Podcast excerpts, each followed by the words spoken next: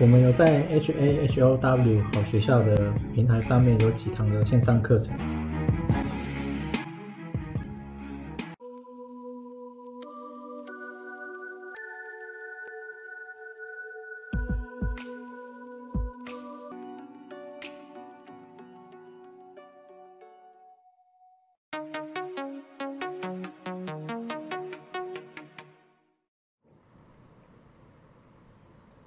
今天是二零二二六月十一号，然后其实我呃忘记录了，我有自己有看到说两年期跟五年期的国债还没破底的时候，我就看到呃快破底，应该前前几周我也有稍微讲到，只是没有说讲太久。然后我在我的群组里面是有赖群组里面是有记录到这个，然后另外是。股票的话，其实是还没有破底的，债券已经先破了，但是股票也还没。但目前看起来，S M P 也快破了，就是离离这个底部都不远。这这一波反弹是真的是超级弱。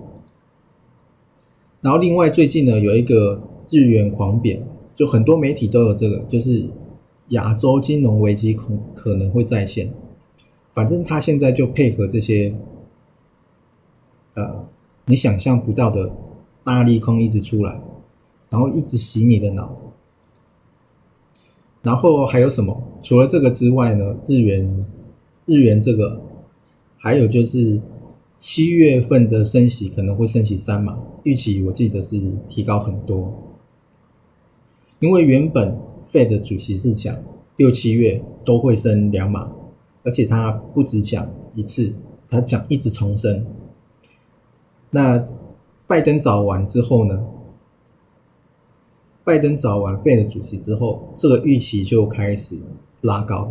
六月的没动，但是七月的从个位数一两趴，直接就慢慢上升到现在，我记得好像是十九趴吧，十九点四。前几天更高，有到二十。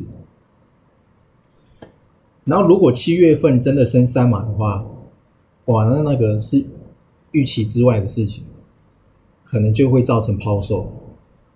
我猜啦，有可能。然后，另外是木头姐买特斯拉，他去卖掉比亚迪，他又开始在减特斯拉跟这个，不知道是不是亚马逊？哦，是这个 Z O O M，这应该是视讯，不是亚马逊。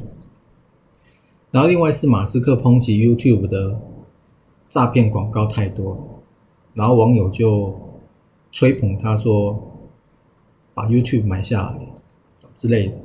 然后另外是 CPI 报表，这应该是最近公布的。然后他这边是写说华尔街开始讨论会不会加息七十五个基点。其实，在 CPI 还没出来之前，七月的三码预期就。往上升了，我那时候就有看到，我就觉得很奇怪。然后后来呢，就 CPI 真的就爆炸，五月份好像是连增八点六趴，超出预期，然后是创了一九八一年以来的新高。所以你看，油价跟这些物价其实没有因为升息这几码就把它打下来。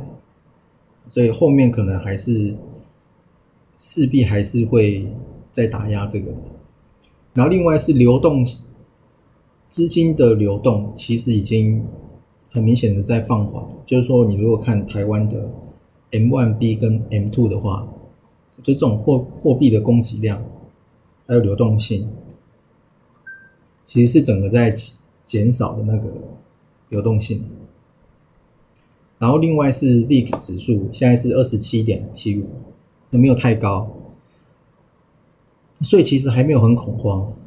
然后最近好像成交量也都放不出来，都是两千亿以下，而且又开始缩了，表示可能上一波跌下来的那那些人，就算有反弹，其实也没有为他们解套，他们也不卖，所以后面如果再杀一波。这些人可能会吓到，可能就会开始抛售，然后又没有买盘，就会跌的幅度会比较大。